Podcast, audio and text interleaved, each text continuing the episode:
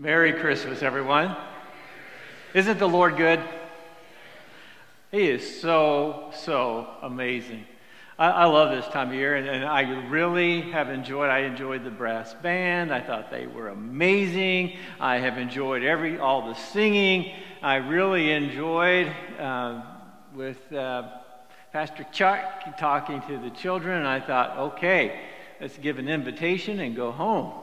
Yeah, that was because you can never simplify the story of Christmas too much. I'm going to say that again.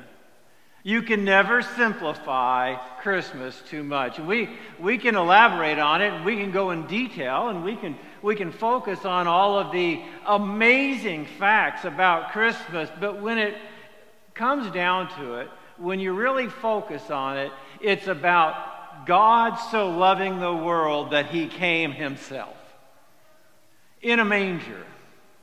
It's amazing. Uh, I, I just feel like great honor and privilege to be here today. And I know that people around the world are, are celebrating Christmas. I know that uh, in where, where uh, Dell and Chuck are over in, uh, in Strasbourg, they have the the Christmas uh, festival, and they have all the lights and everything else. And, and, and in Paris, I know they have lights and, and booths, and I know they have one in, uh, in Belgium. And they're, around the world, people are celebrating Christmas. There are lights and carols everywhere. In fact, my wife and I were looking at the, uh, the new LED snowflakes. Those are really cool, aren't they? I kind of miss the old tinsel ones back from the 70s. You know, they just kind of had that, that aura of, I'm gaudy. Um, but most people do not know why they are rejoicing. They're singing carols, but they don't know the Christ. They're focused on gifts and giving, and yet they don't understand the greatest gift of all. They sing about joy, and in their heart, there's a yearning for joy. See, Jesus came. We celebrate this time of year not just for giving, but for that one priceless gift that was given to us. It's amazing to me that, that we we look at, at, Christmas and we look at all of the things that we have made it and other cultures have made it uh, different aspects of it. And, and, I look at Christmas and I think, this is an amazing thing. And even though I, it's as, as Chuck was telling us, the wise men probably showed up when Jesus is around too, we have them right there in the manger with us. It's okay. We can miss that one because that's not the main focus.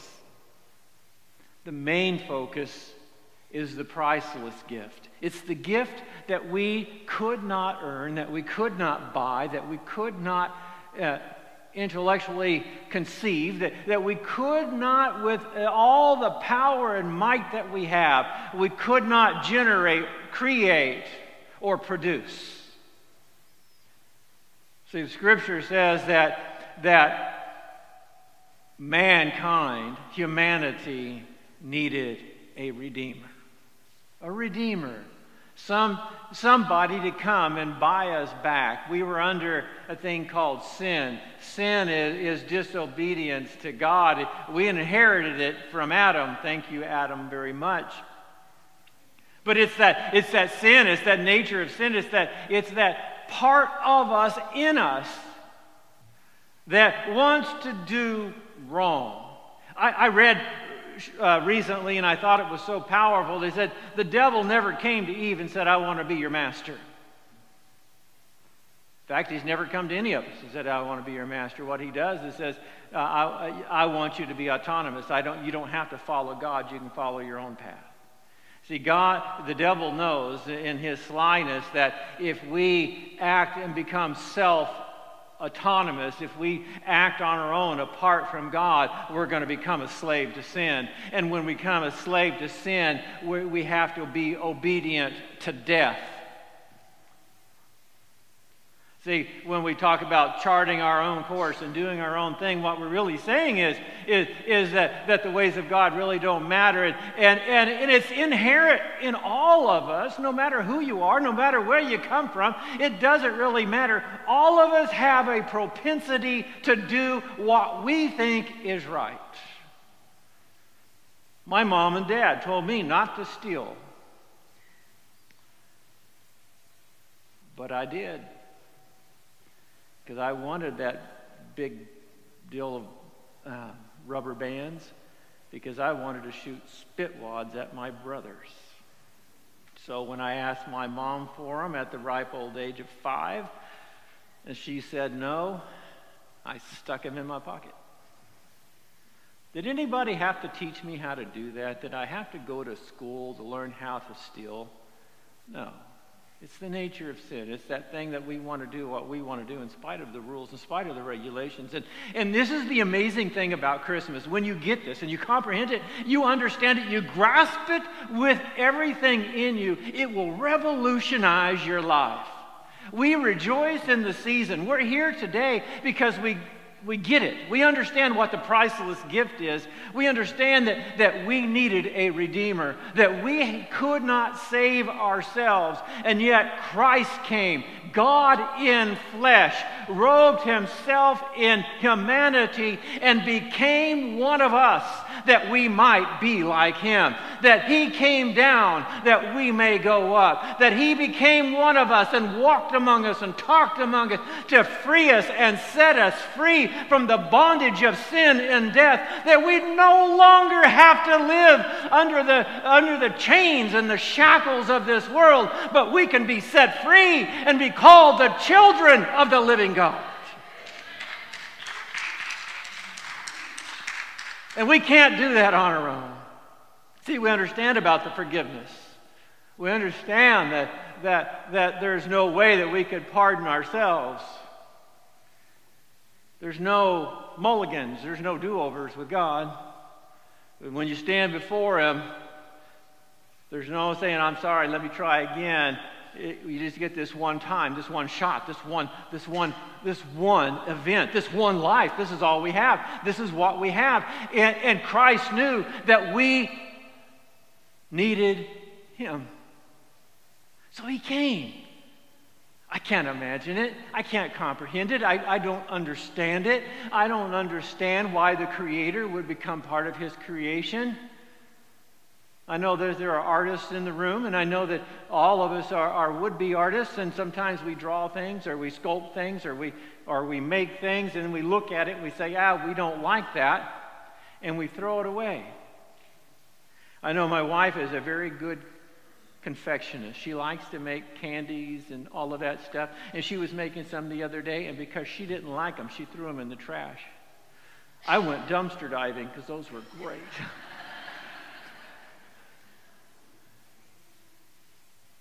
Why didn't God do that? Why didn't God say, well, they're gone, I'll, I'll do something else?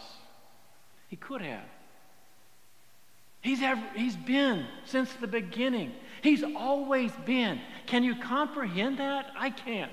I can't fathom it in my finite mind that we serve a God that's always been and always will be, that created everything that, that we know as life and existence. And, and He lives in this, but He lives outside of it as well. And we don't even have a, a, an understanding of what life is beyond all of this. We don't understand everything there is about God. He is so massive and so big and so great and so amazing that, that our minds cannot comprehend how great and and majestic he really is. And why would he robe himself in flesh and be born in a manger? And not just be born in a manger, but through those that followed him he told the world and he even told the devil, Watch this. I'm going to be born right here. Thousands of years before he was ever born. 750 years before he was born, he spoke to his, his prophet Isaiah and said, Hey, Isaiah, write this down. For unto us a son is born, unto us a child is given, and his name shall be called Wonderful Counselor, the Mighty God the everlasting Father, the Prince of Peace. He knew what he was going to do, said what he was going to do, and then did it.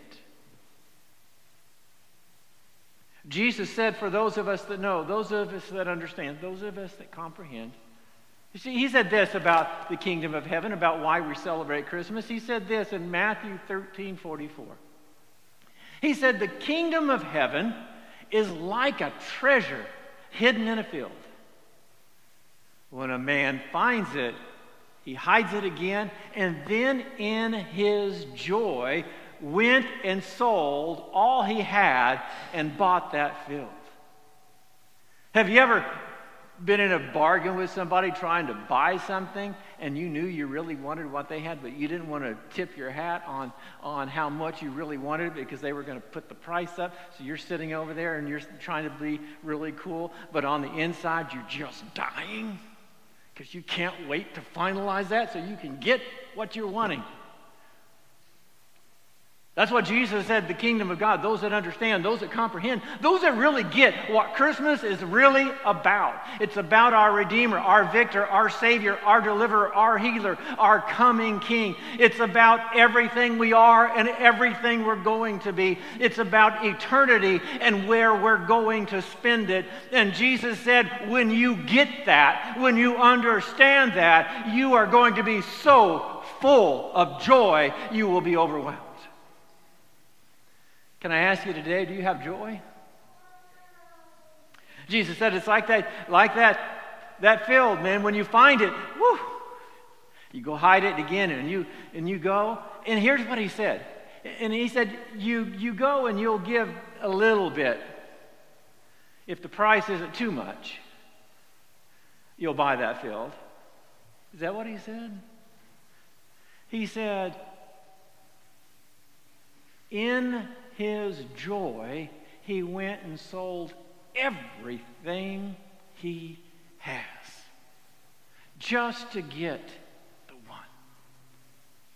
See, that's what Christmas is really about when we really understand it, when we understand that we were lost, that we had no hope, and that, and that God in His infinite love gives us this opportunity to, to be His children, and when we understand the promise and that priceless treasure, and it didn't end at birth, but He walked this earth and died at Calvary for our justification, rose again for our sanctification, and is coming back for our glorification, when we understand that we will reign with Him, we will rule with Him, we will serve Him, throughout eternity, there should be a joy that is overwhelming.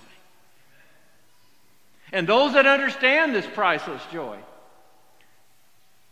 will sell everything they have. Can I ask you a question? You don't have to answer. This is a rhetorical question. That means I don't want a response. I have to say that because I had a person in my life years ago that I would say this is a rhetorical question and I'd always get their answer back. He never understood what rhetorical meant. Or he did and just wanted to annoy me because that was the thing to do. Let me ask you of all the things in this world, everything that you've seen, everything, anything, is there anything, one thing, anything that you would rather have than Jesus Christ? Is there anything in this life, honor, prestige? Is there anything that you would like to have, that you would rather have than the gift of eternal life? It's amazing to me, but we are serving a Savior that came. We are rejoicing in the fact that we now have what we could never earn. And it's because of His great love for us. My friends, I want to encourage you today as our, as our band comes back. I want to encourage you today. Get, spend some time with the Lord. Understand Understand the true value and understanding of this season. I'm not talking about what our culture has made it. I'm not talking what other cultures have made it. I'm not talking even uh, the great things like the Hallmark Channel. I'm just saying, look at Christmas from the perspective that it is the priceless gift and it's handed to each and every one that will surrender their life and their heart to Him. Scripture, Pastor Chuck mentioned today, he said, when, when the wise men came, they offered gifts to the Lord. They worshiped Him, Scripture says. And then, being warned of God, they went home another way. You don't have to go home the same way you came. If you came in here with anxiety or worry about life or worry about tomorrow or worry about what's going to happen next week, perhaps you're worried about the coronavirus or maybe you're worried about a variety of different things, it doesn't matter what it is. If you offer your life to the Lord and you worship Him, you will go home a different way than you came. You can come in here with sadness and leave with joy. You can come in here downtrodden and, and, and walk out with your head lifted high, knowing that the Creator of the heavens and the earth loves you and came just to be with you. My friends, that is something that, that, that is beyond any value, that you cannot put an amount on it, that you cannot place all the, all the things of this world cannot replace that Christ loves us and died for us and longs to have a relationship with us. And it's free to whosoever will. Would you stand with me, please? If you're here today and, and you don't know the Lord, it starts like this.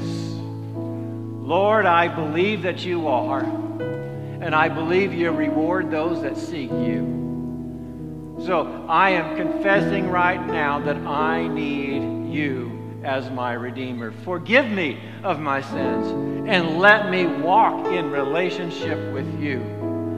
My friends, those aren't just words. You don't just say words. What that is, is the beginning of a relationship that you understand that God is talking to you and you allow Him to speak to you through prayer and through the Word of God, and you begin to grow and walk with Him on a daily basis. And the more you walk with Him, the more you're going to understand that this gift, this priceless gift, that you would not exchange it for everything in the world. Father, we thank.